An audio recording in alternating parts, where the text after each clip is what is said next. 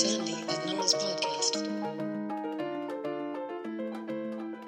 Hey, Nora. Hey, Sandy. So we were right again. Oh, yeah. Again, again, again with Always. Our budget predictions. How do you feel about that? Did you watch it? Did I watch the budget? Um, I didn't. Yeah, did you watch the budget? I remember a time when you would watch the budget obsessively. So this is not a weird question. No, it's a that was a very good question. But I, I actually, I think, was in the park when the budget came out this time. I had nothing compelling me to write about it. And so when you don't have to write about the budget, you're like, you know what? I'll check it out in the highlight reel. Oh, I watched it. You did? Yeah, I shouldn't have. Um, there was no reason to. But it's like I watch it all the time now. So, you know. It's just one of those things that I do. Um, so yeah, all our predictions came true uh, that we made last week. Uh, it was mostly uneventful. The highlight was this commitment to childcare that cannot possibly get done before the next election. No. And there was a weird two hundred million dollars uh, given to a brand new Black organization. So, you know, all wow, all of uh, yeah, all of our predictions uh, came true. There we are. There was uh, half a million dollars uh, pledged, half a million, half a billion dollars was pledged to the continuation of Canadian troops in Syria and Iraq, and uh, I think a billion to the border. So all that was right too. I do want to highlight something interesting, and Sandy, I don't know if you caught this, but they announced some pretty significant changes to the repayment assistance plan for student loans. I, I saw that there were some measures uh, extending moratoria that currently exist to provide economic relief to students. And then I think I tuned out because I was so fucking annoyed by how little is actually going to help students at all. But in any case, uh, yeah, I think I missed that. The repayment assistance plan. What's the what's the change? They're increasing the threshold for how much you can make to be able to get assistance, which is only interesting in the context of the N D P's very weak plan to get rid of student debt, but only in certain circumstances. And the Liberal plan, by by really increasing that threshold, uh, they kind of are going toe to toe with the with the N D P in their student debt plans. And I didn't really see anybody talking about this in that way. Um, I didn't. I, I mean, I saw one person say, "Well, the N D P could claim that as a victory," which is true, and they should probably have made, I don't know, said something like that. But um, if you're a student or in, if you're in debt repayment, you should definitely take a look. Like, R A P is not a great program. It's just justifies the continuance of high tuition fees, but it can help if you are low income or middle low income and you've got student debt. So make sure that you check that out. But it is very interesting to see that sometimes it doesn't take very much to convince the Liberals to do very minor things, which is why the N D P needs to call for free education and elimination of all student loans and not these fucking wishy-washy half measures that you can't even tell if it's a Liberal plan or an N D P plan. Didn't we already predict also that the Liberals would do this? That they would copy it or come up with something just as schemy? I think we said so. I think we said it on the air. If we didn't, I definitely said it on Twitter. I said it somewhere. So another prediction. Yeah. No, no. I, I, I recall you saying that. Another prediction. Yay. We are prescient, um, but also just really smart. And with that, let's uh, give some gratitude to our listeners. I know we have people to thank. Yes, we have so many people to thank. And so you may have noticed that all of our old episodes have become available and unlocked from the weird limiter that we had placed on the old episodes. And when we changed hosting services, which we've just done, um, a lot of our new episodes or old episodes became new again. And, and we've seen that there's been quite a, a bump in people listening to those. Um, and so I wanted to say that's awesome. I hope you find some knowledge and some things that can help you out and some things you can send to your friends and family to convince them of certain things. And for everybody who's donating to the show for the first time or who's changing their, their pledge, uh, we really, really appreciate it. And so this week we have to say huge thank you to Vanessa, Cindy Lane, Lauren, a different Lauren, Anna, Michelle, Derek, Renault, Jack, Claire, Alexandra, Jesse Ann, Azada, and Charlie. Thank you so, so much. Thank you. Okay, so before we get into our main topic, a couple things that we wanted to to talk about. Uh, one, I haven't, I didn't mention to you before the start of the show, Nora, but I just wanted to ask: were you impacted by the great cell phone carrier outage of twenty twenty-one? I was just like, oh, Canadians have no access to phones right now. What is going on? What mm. what happened there? The the monopoly, or I guess duopoly, of Rogers and Bell, and them both being offline at the same time last week, seemed to have been almost catastrophic. Mm. Yes, I um, am part of something that is known as Quebec Incorporated, which includes the Videotron empire. And so not only was I not touched, I was so unbothered by this that I just looked at my my Twitter feed and was like, huh.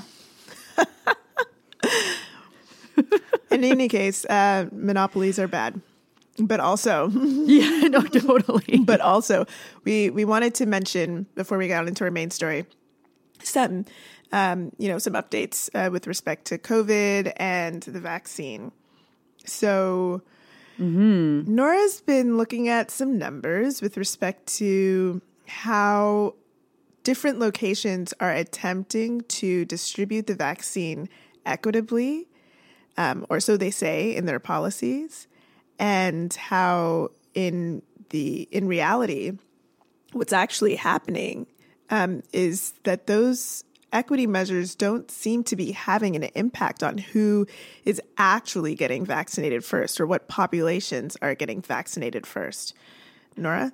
Yeah, I mean, this has been an ongoing story in the news, and so folks listening will not be too surprised by this. But I, I think it's really important that we put a very fine point on what happens when governments try to get too schemey with um, public health measures that end up actually doing the exact opposite of what they have promised to do. And so in Ontario, there has been from the start uh, a special list of people who've always been able to get their vaccines faster based on who they are. Uh, and that was different from uh, other jurisdictions. Um, and I'm going to talk mostly about Quebec because I know that the most, although I know that it, it was different from Alberta as well, and probably also from Saskatchewan. But, you know, that that little detail take with a grain of salt. But it meant that in the in the start, vaccines were given to police and firefighters and volunteer firefighters and chiropractors and massage therapists and a whole list of people who were not um, on the phase one list of other provinces. And so in Quebec, that phase one list was only uh, people who were over seventy-five years of age and frontline healthcare workers. And, you know, in trying to come up with a way to allow everybody to have access to the vaccine as fast as possible, what has happened in Ontario, where the data is clear, Quebec, I haven't seen the data, so I don't exactly know how this is shaken down. But in, in Ontario, the, the jurisdiction where forty-one percent of people have been vaccinated. Sandy, do you think you could guess? What, what jurisdiction has been hit like really hard and really needed these vaccines as fast as possible? Oh, well, clearly Brampton.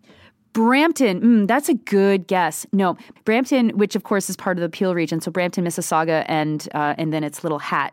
Uh, Caledon, um, they uh, that, there's a little little G T A joke for you all. I mean, West G T A. I'm sure no one from the East actually gives a rat's ass about these places because really that's kind of how it goes. Live in Brampton to get that one, or Caledon, or like Georgetown. Or yeah, um, uh, Peel region is quite quite below actually um, the list of of um, areas in the province that have had.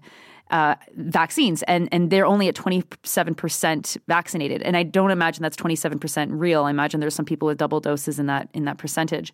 Hmm. And so Peel is behind Waterloo, Halton, Simcoe, Algoma, Peterborough, Grey Bruce, Niagara, Porcupine, Temiskaming, Windsor, Toronto, Sudbury. So if it's not at the hottest spot, who's got this forty percent going on? It's Kingston, Ontario. Kingston. Kingston. Okay, so I actually did know this because we spoke about it before before the show started. But I would have guessed Brampton because because it is um, one of the locations where it's spreading the fastest. And so, why Kingston? Why is it? Ha- why is it that Kingston has the most? Um, it's doing the best in terms of vaccine rate right now. I, that's a really good question that I do not have the answer to. I have some guesses, and I'll go through some of those guesses. But to just to just make make this really clear in people's minds, so Kingston had thirty-four cases per one hundred thousand people. Wow. And Peel region had three hundred ninety-seven cases per one hundred thousand people.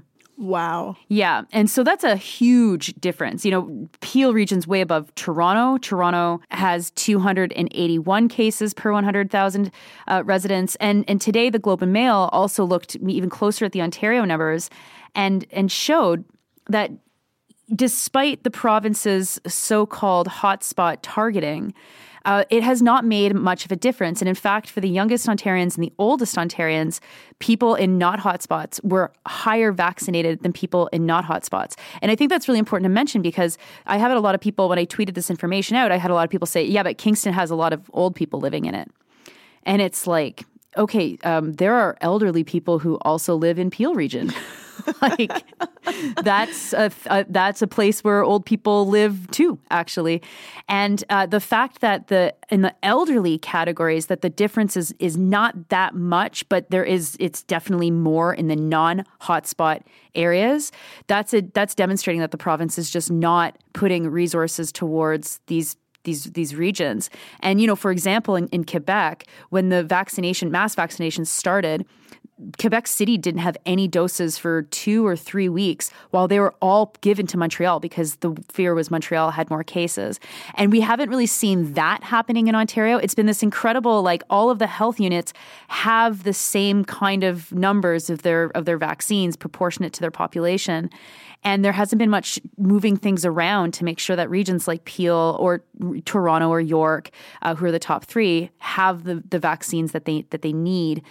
And it's really concerning because, um, you know, the news from I C Us is that it's low-income people, it's not white people who are in I C Us, who are losing their lives, and who have the most to lose by this vaccine game that the province is playing.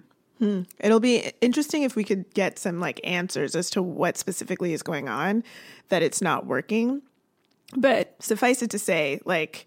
Um, you know, again, governments are schemy, and sometimes the things that they say that they're motivated by, they're not really motivated by. And it doesn't surprise me one bit uh, that the Doug Ford government isn't actually motivated uh, to implement equitable vaccine distribution. Mm-hmm.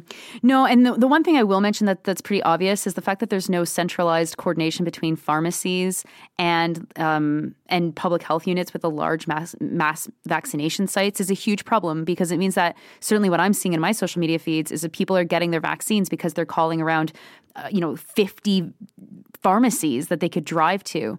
And when the pharmacies have supply and then the mass centers have to shut down or they can't move people as, through as faster, obviously that's going to have have uh, an impact on allowing people who have more resources, who have more access to money, who have more access to time to be able to go and get, uh, go from pharmacy to pharmacy to find a, a vaccine.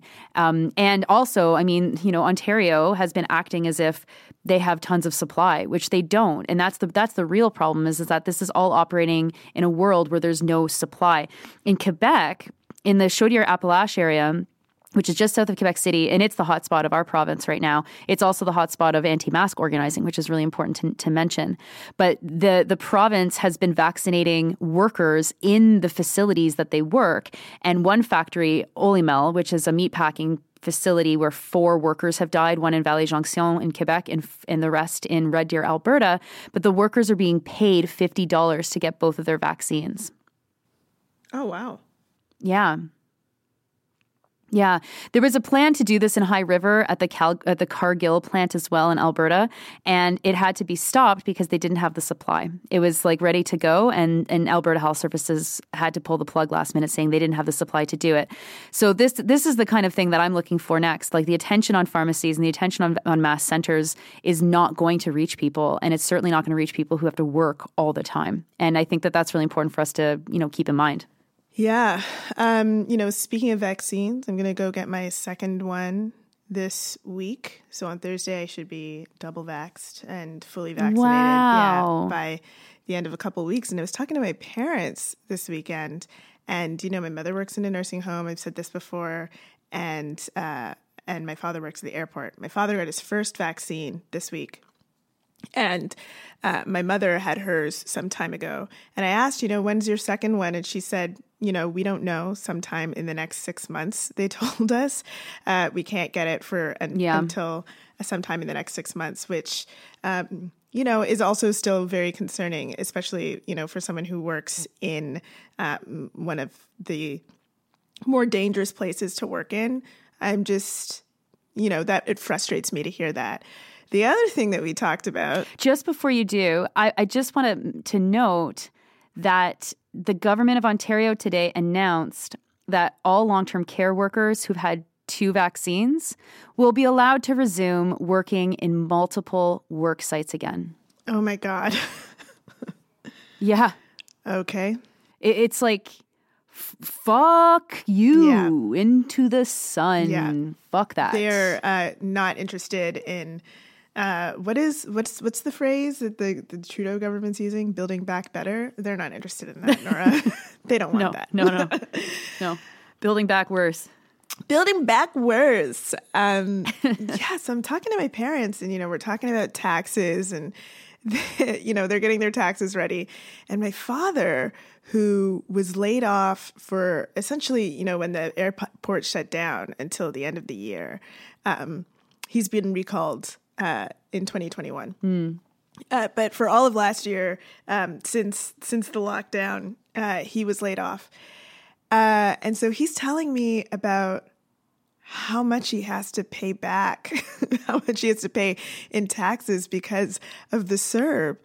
And I was I was stunned. I had forgotten um, mm. that it was taxed. And so I start, you know, writing this tweet, and he's explaining it to me and uh, how dumb he thinks the whole thing is, which, you know, uh, my parents and I definitely agree on that point. Like, we they were like, this is so dumb. Like, why didn't they just take it out beforehand? Like, this is ridiculous. You know, we, we struggled last year. And, you know, for people who are continuing to struggle now, you know, that kind of a thing, to have to pay taxes on what was not enough money already, let's be clear, um, is is difficult. And so I'm writing it. And then I remembered that we spoke about it already.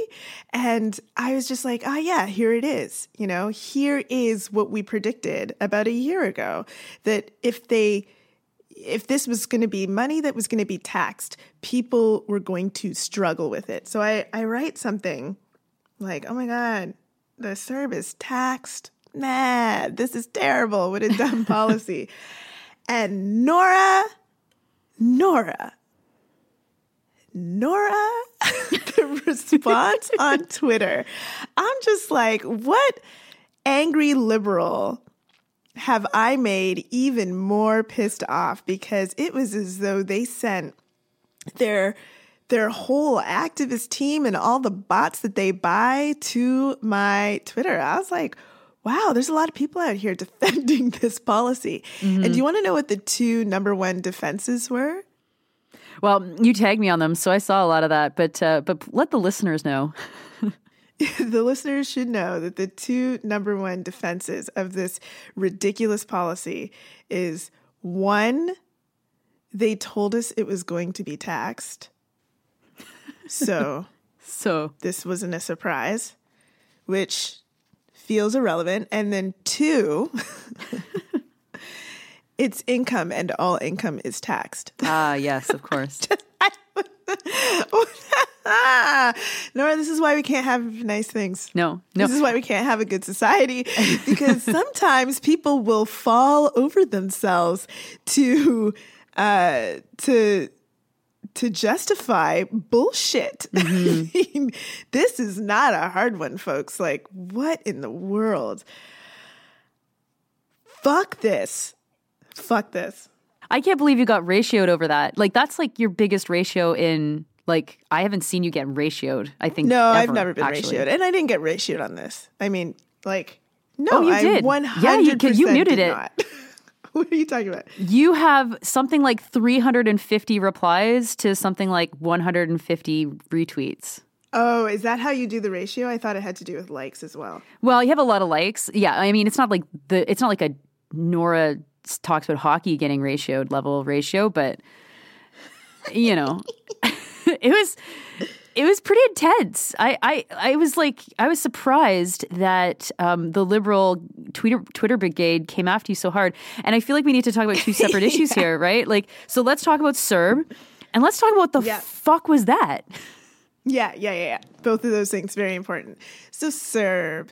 Um, the other thing that I thought was really interesting is that some people started uh, um, uh, tweeting at me and DMing me about how, um, you know, Canadians are so ungrateful and no Americans were complaining about this. What the fuck? I know. And it's like, um, I just want you all to know the American stimulus checks are not taxed. Okay. The checks that came, the checks that came out um, uh, last year that they had to do through E I and uh, the new stimulus checks that are coming out now, they are not taxed. And so for those, those of you, I hope none of our listeners are these people, but for those people who live in Canada, who live their lives by comparison to the United States, just being better than the U S, like failed on that one too. Mm, yeah, totally. So yeah, the CERB. What the fuck, okay? Like, one, this is a government program. It's a government program that is paid for by our taxes. So those people who are paying taxes on it have already paid taxes for this to exist. So that's one. And yes, I do know that that exists already for like E I. It's still dumb there too.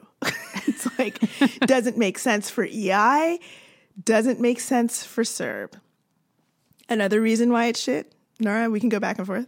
Oh, yeah. Um, well, it's shit because uh, we're talking about a small amount of money. Like, I, I'm really surprised that you could have enough money to be taxed only receiving the CERB.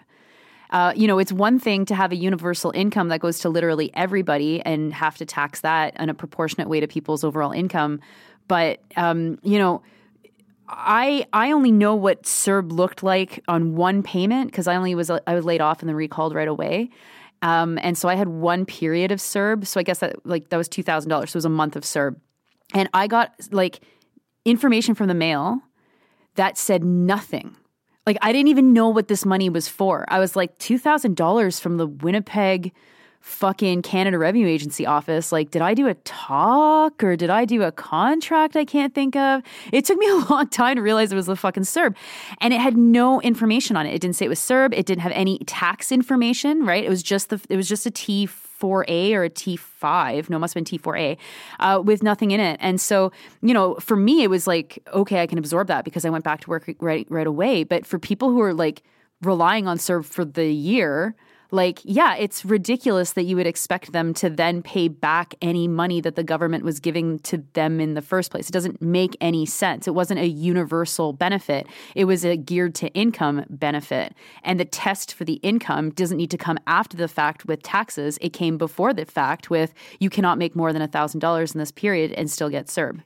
Another reason why the CERB, this policy sucks, uh, some folks were responding to me to say, again, you know, all income is taxed. That's not true, okay? It's not true. Don't believe that shit. Most income is taxed, absolutely. But are there examples of government programs where they deliver money to people and don't tax it? There are. And are there examples of other types of income that people get that aren't taxed? There are on both accounts. So one, the Canada Child Benefit and uh, most student grants and scholarships have uh, exemptions for taxes. So you don't get taxed on those things. Those are government programs that the government has somehow figured out how to deliver these programs to people and not tax you back on it. So don't tell me it's not possible. It is. And, you know, like, fuck, why wouldn't you want to do this during a fucking pandemic when people are facing economic uh, uncertainty like they never have before in our lifetimes, like this en masse? This is, it just makes sense that that would be the policy that you would have, is to eliminate the idea, like to, to not have taxes attached to it. Other income that people get that's not taxed. Inheritances. Oh, how much are those? Dividends. How much are, are inheritances? Like, let's talk you know, about that for a sec. Okay. Like, geez, I mean, these these are major amounts of money. Huge. That people who are mostly in the one percent are getting these inheritance, massive inheritances, uh, dividend payments if they are like, uh, you know, on a shareholder of a corporation that's d- delivering out uh, or giving out dividends, um, sometimes in, in the place of salaries, depending on how the, the corporation is set up. Those things aren't taxed. Like the, the argument that all income is taxed, it comes from like, you know, a manipulation of like the working class and uh, of people who are not in making tons and tons of money, who wouldn't know that there are ways to get out of being taxed, but trust and believe that the people who get out of being taxed the most are the wealthy. So again, don't tell me that this is not possible. It's of course possible. And just another reminder of how the government does not prioritize people who are struggling, whether through this pandemic or at other times. Yeah, there was one other motif that people were, were using to reply to this uh, little thread, and it was the one that I found to be the most offensive, which was the people who were like, I'm a frontline worker, I've been paying my taxes and putting my life at risk, and people who got C E R B did nothing, and so obviously they should be taxed. And there was, there was like, I don't know, dozens of mm. fucking people that made this point. And it was like, I found that to be the most fucking grating of all the replies, because it was just like, like, first of all, shut the fuck up. Like, don't don't get mad that you're in a shitty mm-hmm. position and that someone else is in a shitty position, and you're mad that you think that their position is somehow their fault. It's like, guess whose fucking fault the pandemic is? It's it's it's a combination of nobody's fault and then the people who hold power's fault and how it has impacted all of us. And don't get mad that someone got C E R B while your boss was putting you at risk every single fucking day, because that's an injustice, but there's no reason for you to get mad at the people who got laid the fuck off. Like, mm-hmm. you know, mm-hmm. like it, it seemed as if people weren't reading your thread at all. And this whole idea that like, well, if you got laid off, you should have just got another job is fucking ridiculous, oh right? Like, let alone... It was as though there was no pandemic. I was like, who are these people? Where are they responding from? What world is this? Can I live there? What's happening? Well, my favorite was the guy who works in retail, and it was like, sorry, isn't everything that's retail right now shut the fuck down? What retailers are hiring right now? You know, I interviewed someone who worked uh, in a in a casino in Vancouver just as C E R B was supposed to end. And I interviewed her for an article, and I was saying, you know, like, what were your options? Um, did you look for other work? And she was a thirty-year employee of the of the of the casino. Like, she wow. was on notice to be recalled at any moment, right? They didn't know what direction things were going. When we talked, it felt like it was possible that maybe casinos would be open with like measures, uh, with with with public health measures, maybe in the next month or two months. And so, like, what the fuck? She's gonna find another job. And I was expecting her to say that, but she said, "Do you know how hard it is to find a job right now? I have applied and I've applied and I've applied and no one is calling me back. Like, I cannot get a job." And so, you know, I, I don't know if that's the case all across Canada, but I certainly can say that was one example in Vancouver, uh, and that, you know, the job numbers indicate that it wasn't very easy to just find another job.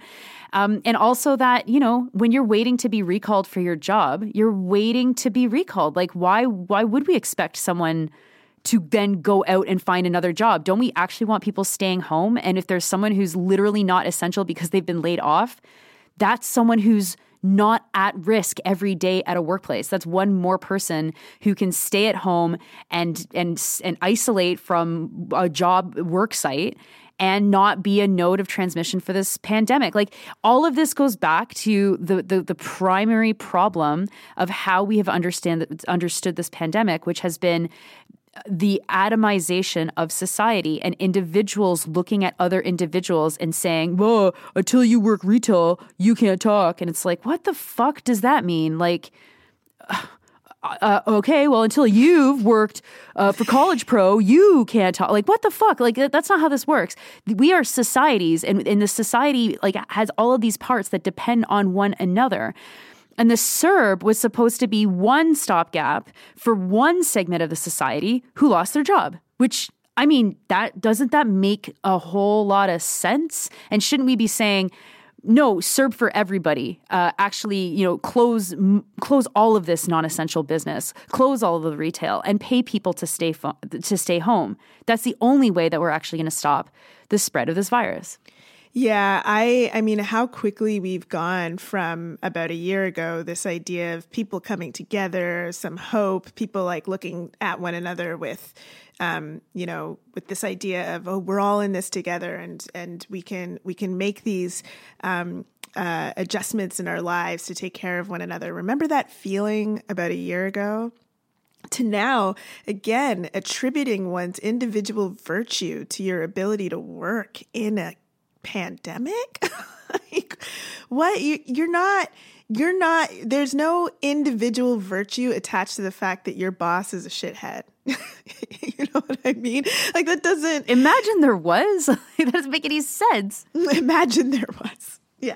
It, and it doesn't make any sense. And it doesn't make sense to speak about this program that is specifically for this ridiculous situation um, uh, in that way. Now, the government had like could have had had all sorts of other choices. You know, they could have just said that this is going to be a service that we're giving out without having it attached to any sort of tax. They could have decided to um, to do the withholdings ahead of time if they wanted to, and then give a refund back to anyone who paid more than what they were going to get. Because I saw some people in the thread being like, oh, well, the government didn't know how much everybody was going to get overall, because who knows who was going to get um, uh, recalled. So they couldn't, they couldn't possibly have done the dedu- deductions ahead of time. No, one hundred percent they could, they could. We have a whole refund program for this purpose. Like, come on, do not let the government off the hook. Like, your job as people in this society is not to forgive the government every time they fuck up.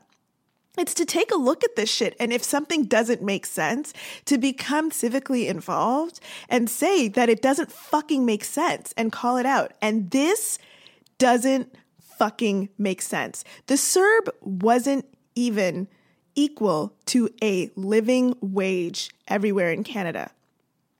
If it is not equal to a living wage, and people, you know, again, remember that there were no there were no programs with respect to rent. There were no programs with respect to mortgages, and uh, people are having uncertain health uh, realities, which affects their bottom line, in addition to the uncertain economic realities.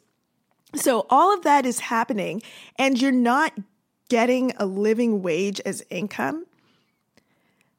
You're probably not putting away a little bit each month to try to, to make it back up at tax time. You're probably hoping to hell that the government will get this under control by four weeks. Oop, maybe three months. Oop, maybe six. Ah, oh, fuck, it's been a year.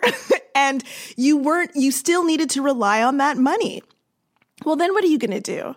Right? The likelihood that someone is putting that money away when they are already not, you know, when it's not a living wage is is very low. And then so to ask that same person now, um, when lockdowns have again started um, to to to become uh, really ubiquitous across Canada, and people are are um, being sent home from work, to ask them again now at this time, um, or I think they have a year or some or whatever to to pay.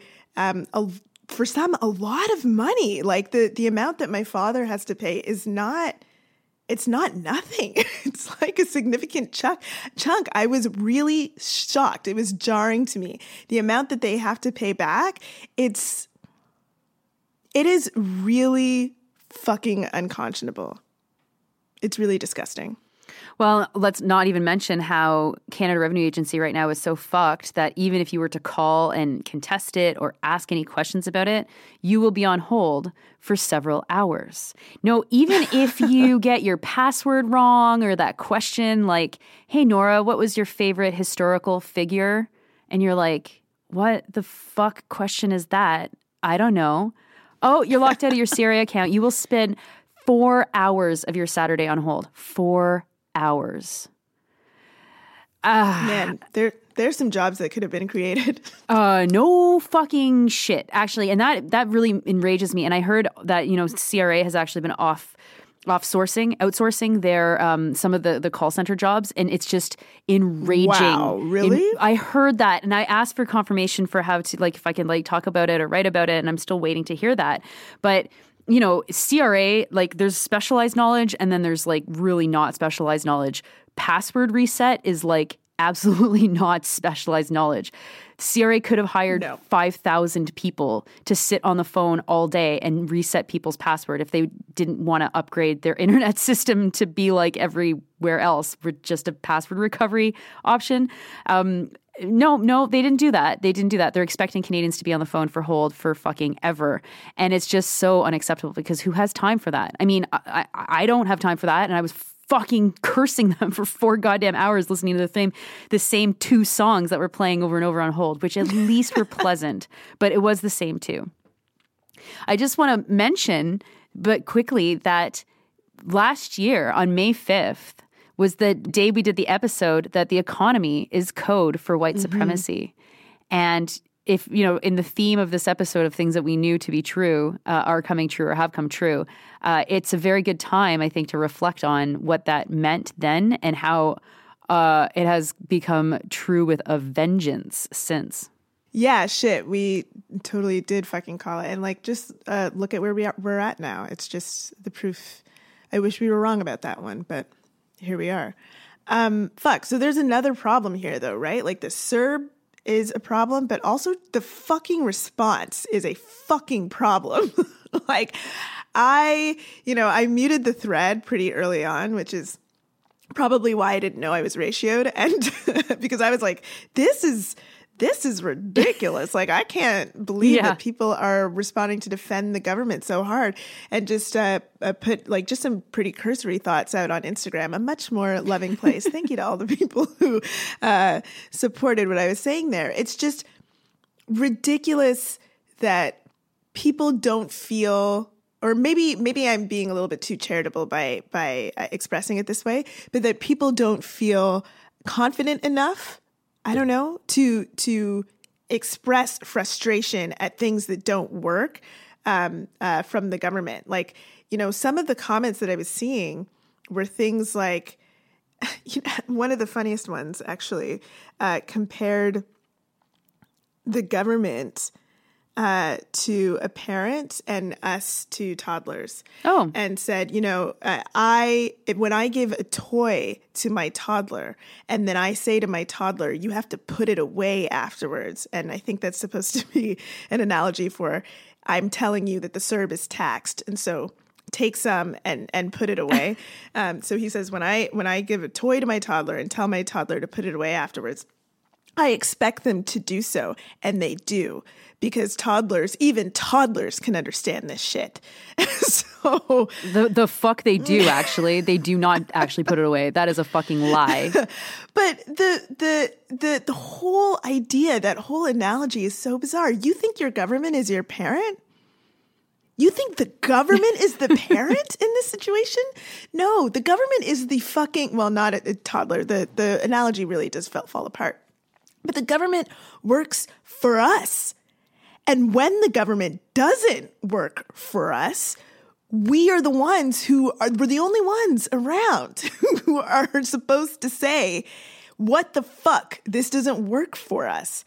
And if we don't, they continue with some bullshit, which is why, you know, if this is already the case for a program like E I, yes, E I is taxed. It doesn't make any sense that E I is taxed, but E I is taxed.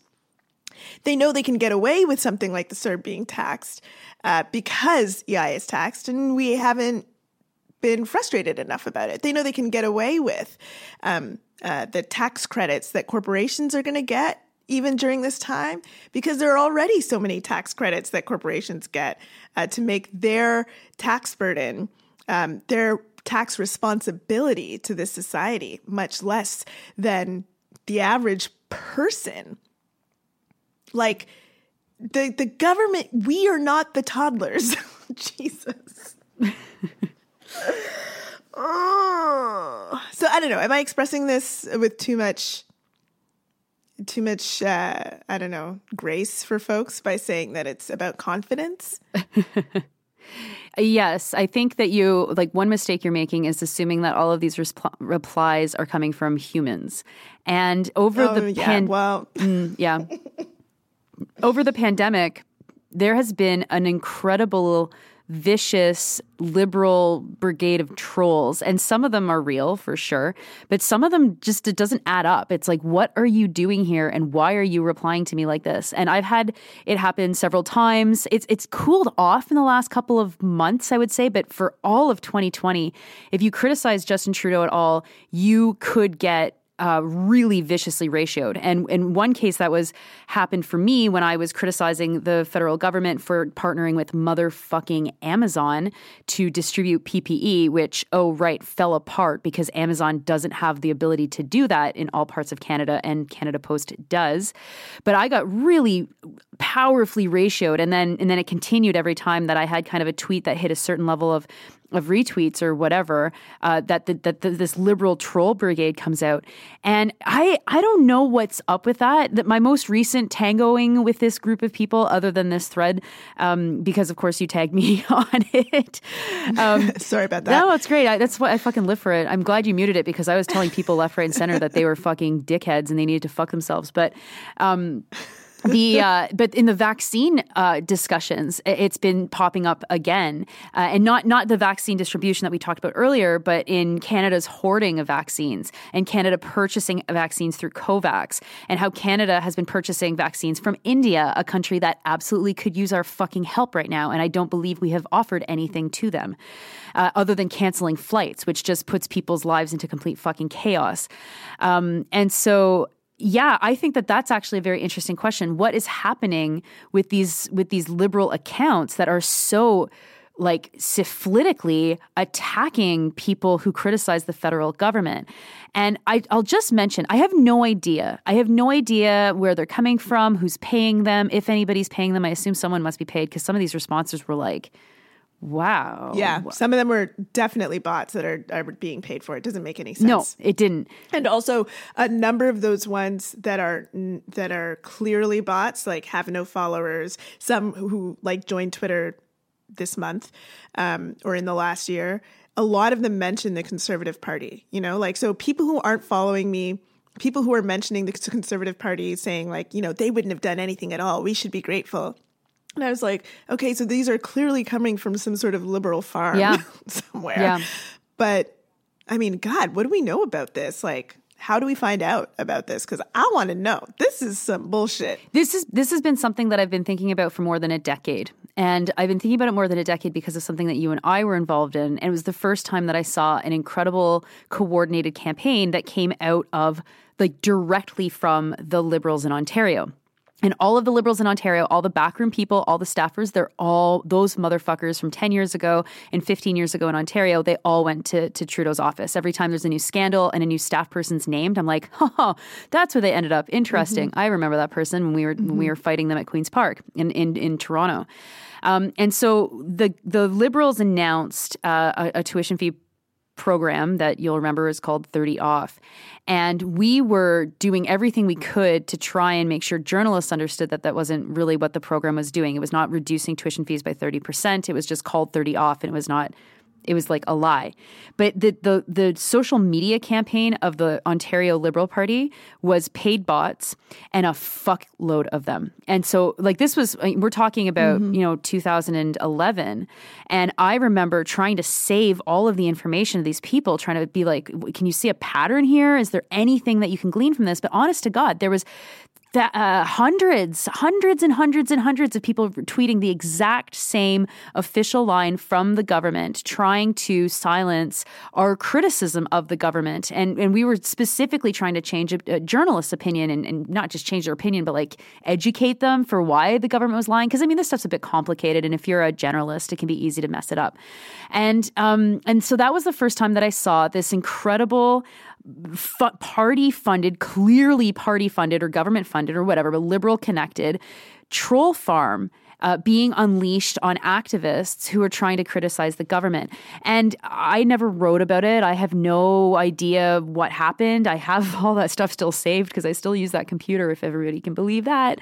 Um, but all I can assume is that they have some knowledge of, of this stuff. They've been working on this for a decade and have only gotten more sophisticated.